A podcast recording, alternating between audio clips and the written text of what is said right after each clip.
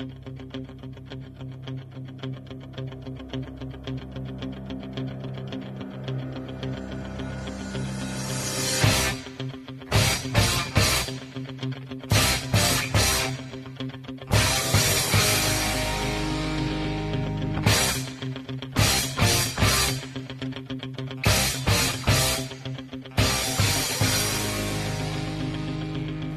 can you succeed in raising your children to have unshakable faith in Jesus Christ, especially when the odds seem to be stacked so high against you?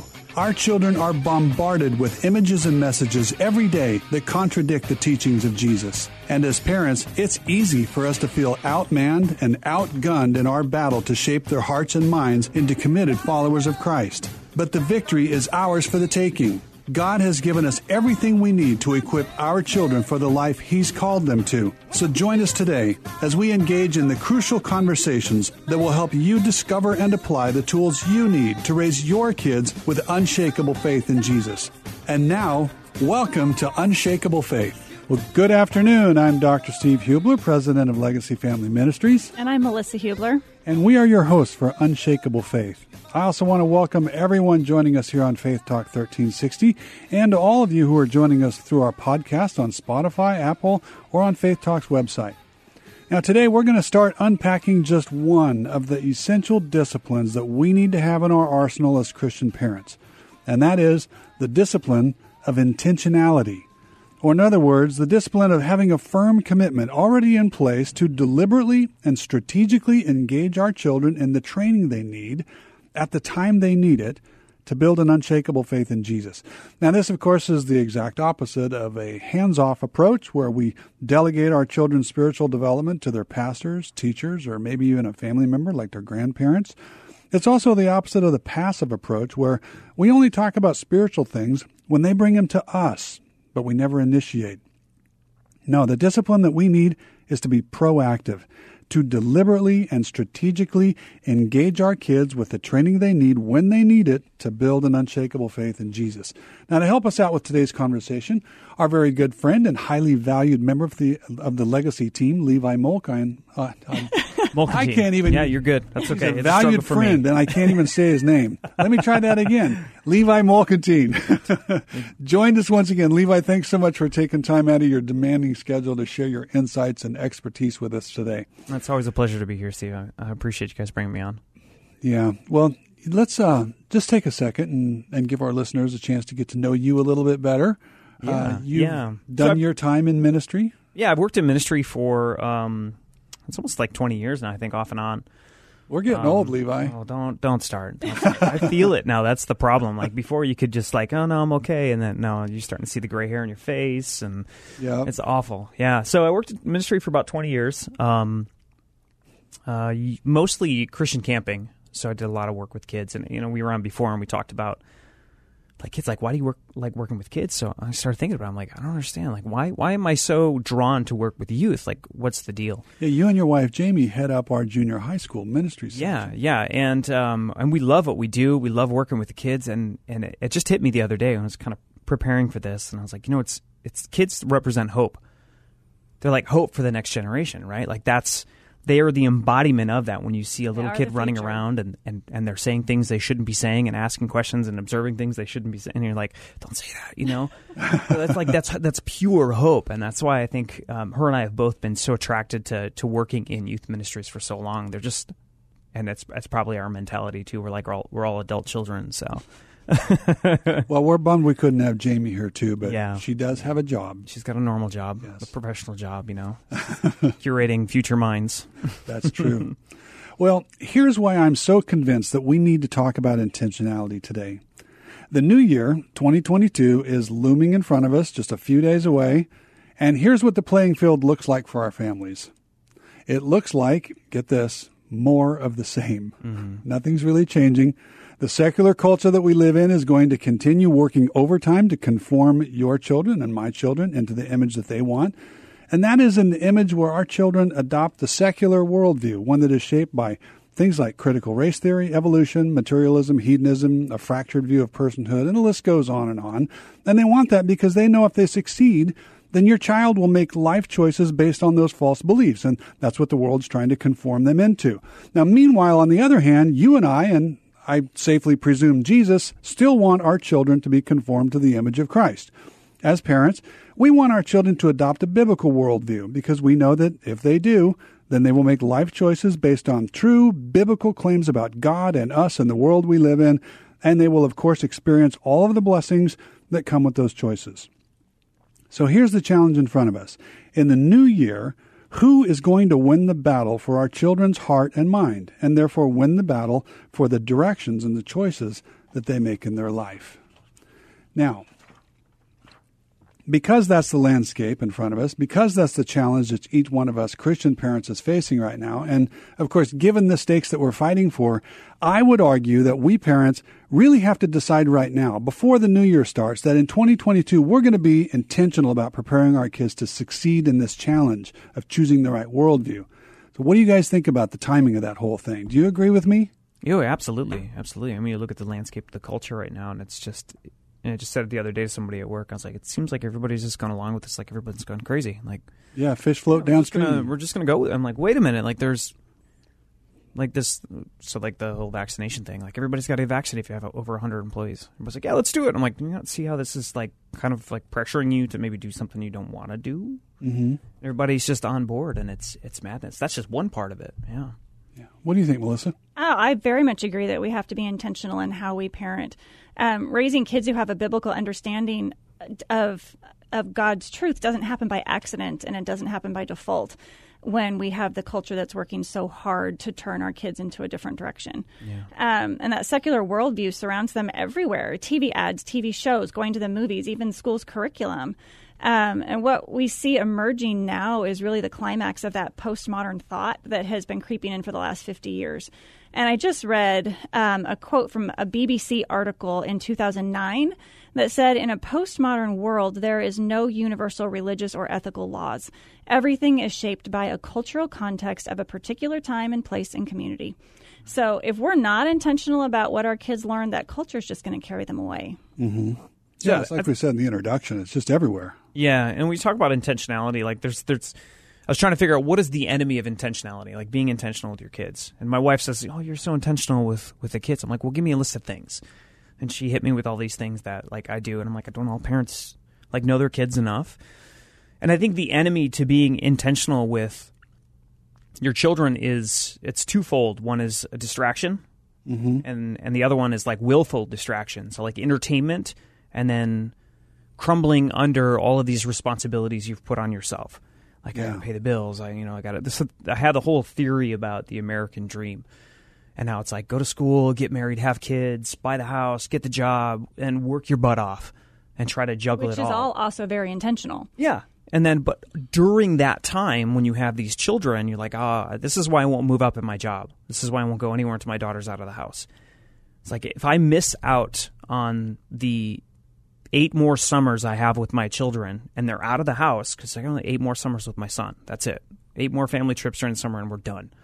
And he's going to be doing something else. Mm-hmm. So if there isn't a sense of urgency, if you don't frame it right in your head, like I got eight more years with this kid, and he's going to be out of the house. I mean, maybe, maybe not. Maybe he'll be living in the basement until he's thirty. I don't know, but it seems to be the thing now. But I, I'll take it, you know. But you have to, you have to be aware, Well, and you have to value that as more important than mm-hmm. the American dream. and it's all in the way you're going to frame that too. So my mm-hmm. theory is that if if Christian parents would start look live a little less, get a smaller place. I've been trying to convince Jamie like let's buy let's buy a tiny home.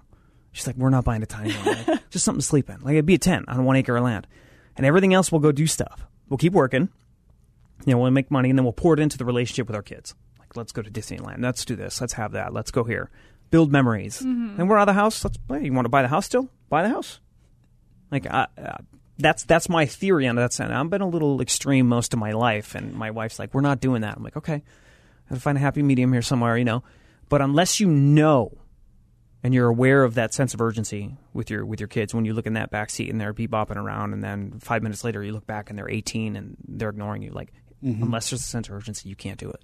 Well, I really like what you said about framing that whole thing. You know, you were talking about framing the time. Um, I was thinking about about it in terms of framing the job in front of us. Yeah. And um, one of the things I ran across as I was preparing for today was um, part of the reason why we need to be and think about being intentional now is, is just understanding the task in front of us because the task in front of us is really to train our kids. Yeah. We want to train them to have a biblical worldview. And uh, for me, being a teacher by trade, basically, um, that that's a bit of a shift for me because teaching is fine, but teaching is slightly different from training. You know, teaching is more when you're imparting information or skills that lead to a new understanding or some improved ability, and that's all good. We have to teach our kids. But training is like teaching with a specific goal or teaching towards a specific challenge. For example, athletes, you know, you were talking about being extreme. Well, you used to run these real long Ironman races, right? Yeah, yeah. Personally, I think I think you're nuts, but that's great, right? But you don't wait till you're in the middle of the race to think, "Wow, I really should start training for these Exactly, hills." yeah, You know, yeah. it's training with a purpose. You know, you're, you're you're working towards a purpose. Firefighters, same thing. You know, they train for car fires, high rise fires, electrical fires, whatever. You know, they they they look ahead and they know that they're going to have a challenge in front of them and they get ready for it. Doctors, same way. You know, they don't wait till your heart's open on the table before they start practicing the sutures that they need to close you up. That's a bad time to get going. So we've got a task before us. And there's a challenge before us, and that's look, our kids need to have a biblical worldview, and everything around them is working against it. So we need to win that challenge, mm-hmm. and we need to train them to be ready for those things when they come into their life to be able to sort through them. Because otherwise, you wait till you're in the middle of it.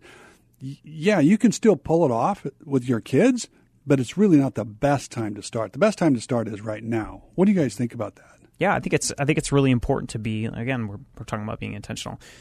Um, when Christ talked about the Great Commission, um, he wasn't you know hey sit down and teach these people these things. Just do life with this person. Like and and being a teacher and being able to teach kids and be in a classroom, you're right, that's totally different. But then when you train somebody, you're with them through every step of the way. Like you're not just saying, "Hey, read this book and go figure it out." Like, "Hey, let's do this together and let's talk about it." Right. And that's what parenting ends up breaking down to is like, okay, like my son Terry, Terry, come here. Let's. I'm gonna, we're gonna cut this piece of wood here. I'm gonna cut it. like, what? What do you think? He's like, I, I don't like this. Like, okay, cool. Like, why don't you like it? And that starts a conversation, and then you can unpack that in a biblically. Like, hey, this is what Jesus would say about you know like the vine and the branch when we're hiking. Like, take a look at it. You know, like I'm the tree and you're the fruit that's coming off. Is what Jesus was talking about. And you understand? He's like, oh, like I get it, but it has to be intentionally applied to them. Like you have to be intimate with them for them to understand it. And you're doing life with them. It's discipleship. Well, when you're doing life in that context as well, it's as you're going, when you're walking through the forest, how are you making something that God created before us as a visual display of Himself and His character and bringing that in front of our kids so that they can see it in a different manner? You're drawing attention to what God has already done, and then you're just saying, "Well, what do you think about that?" You know, sometimes you get a yes or no, and sometimes you get a little more than that. And those are golden teachable moments Right. when you're looking for those opportunities to to interject. Like I always ask my kids, "Hey, what was your favorite thing about today?"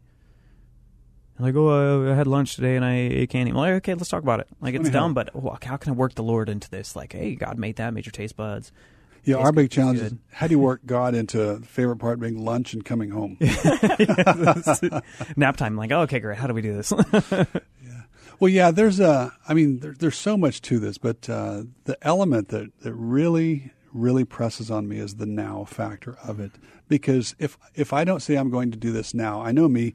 You know, life takes over. You're talking about distractions, and, and then there's a lot of really good things that we're doing as parents that may not be worldview related or training into their, their spiritual lives. There's there's good things that we do, but uh, man, if you get so caught up in those, I should should say, if I get so caught up in those, then I miss the other.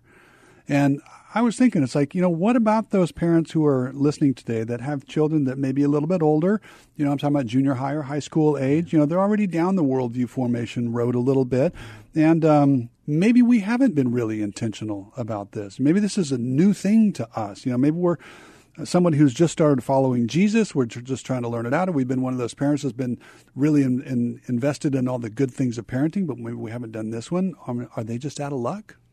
Yeah, and that's and that's hard too when the foundation has been laid for something else. You know, I think about like a little bit of my childhood real quick. I just just kind of sidetrack. Like I was raised in the homosexual community. Like my mom was gay, and from an early age, I was taught it was okay. And before I knew the Lord, it was like, oh, okay, cool. Like that's that's fine. You know, two people love each other. And then I grew in my faith, and then there's this whole foundation that like I'm like, oh wait a minute, like I gotta I gotta reevaluate this now and I get back to it. So when you've laid that foundation and you're trying to rework scripture into it, and you're trying to relay that that solid foundation, um, it, it can be really difficult. But It can be done. no, yeah. So it, again, it's it's, life. You are the most intimate person in your child's life, and and they're going to hurt you the most and say the most hurtful things to you. They're going to resist you the most.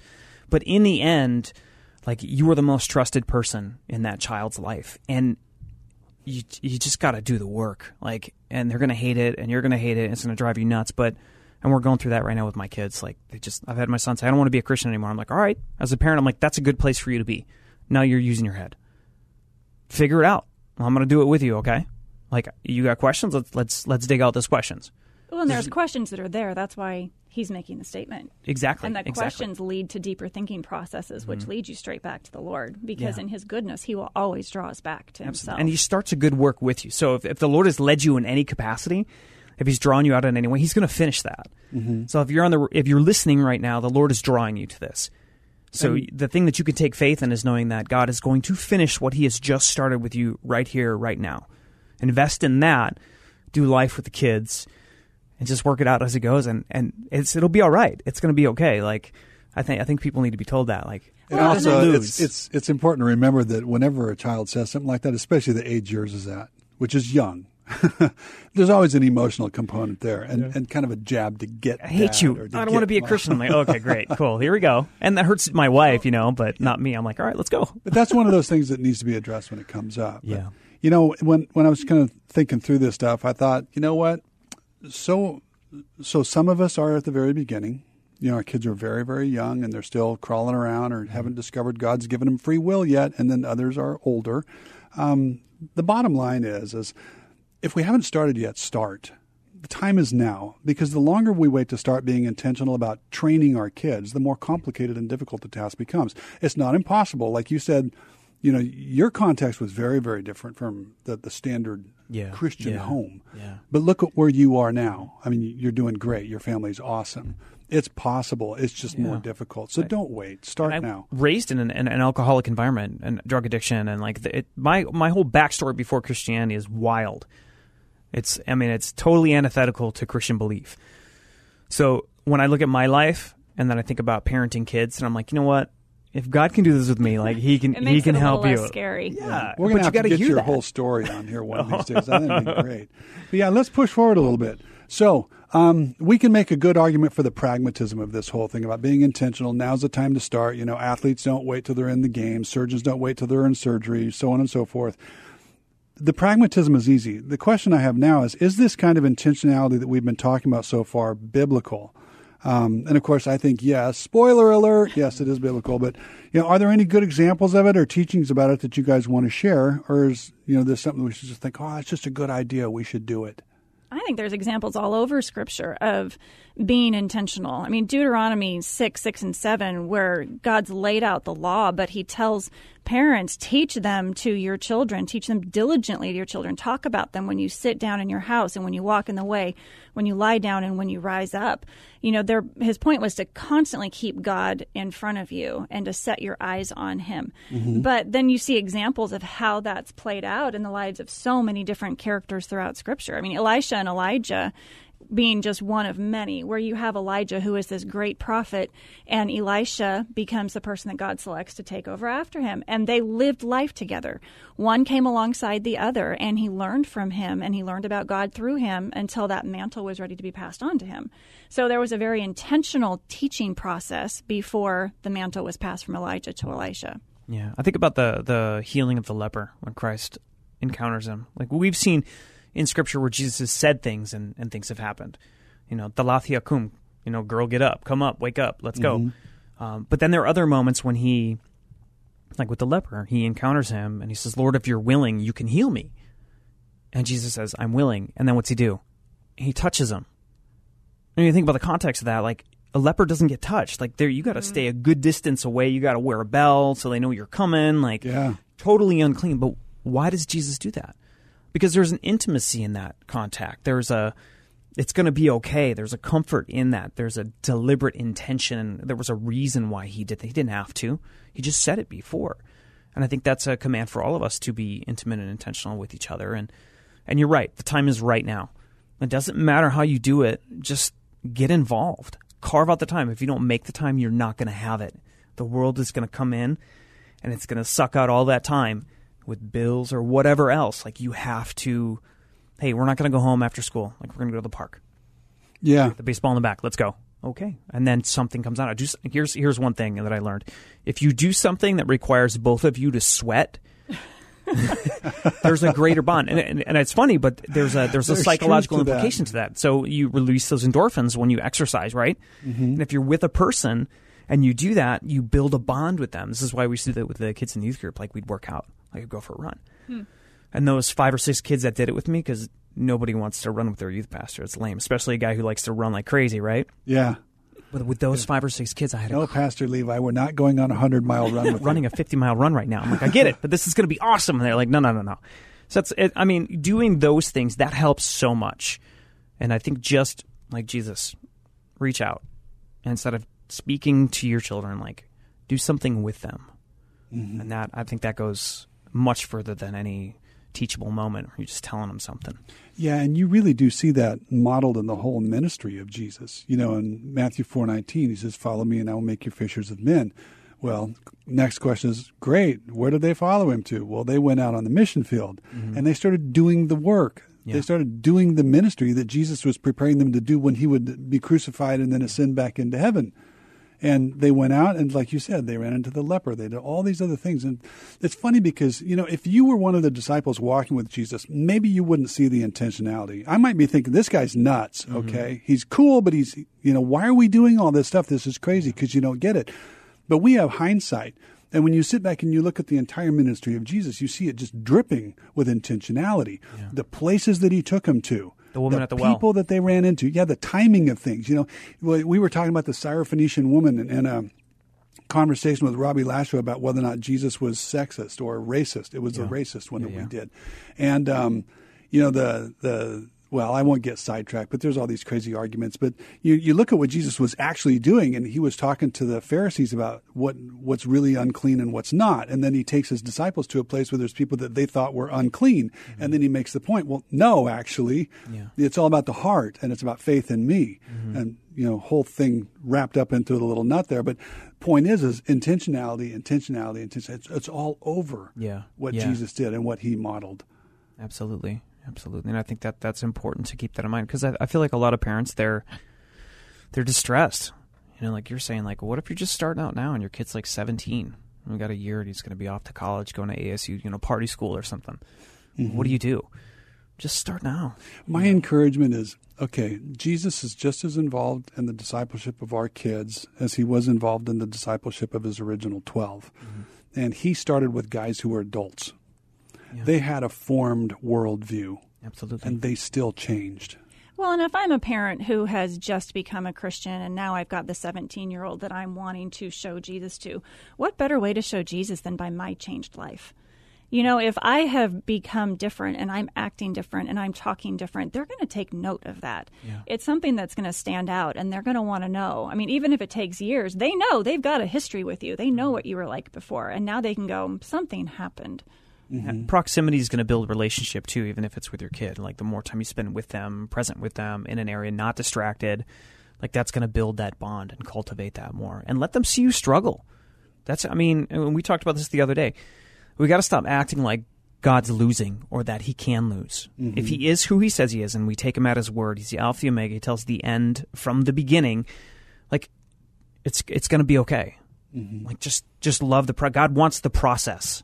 Do the process. I had I had a good friend, um, a colleague of mine. He used to say with a smile on his face, "Let's just assume for a second that the Bible is true," and then he would lay something out that was one of those obvious things that you should have known already. Yeah. he had a knack for doing that. But yes, I would just uh, I want to encourage all the parents listening that look. If uh, no matter what age your kids are, start now. There's a challenge in front of us. We can meet it because, like I said, Jesus is just as involved in the discipleship of our kids as he was with the original 12. And he'll be faithful to us just as he was faithful to them. Well, thanks so much again for joining us, everyone. Please check out our website at www.legacyfamilyministries.com. Uh, there'll be an opportunity for you to sign up for a free newsletter there. We'd invite you to do that.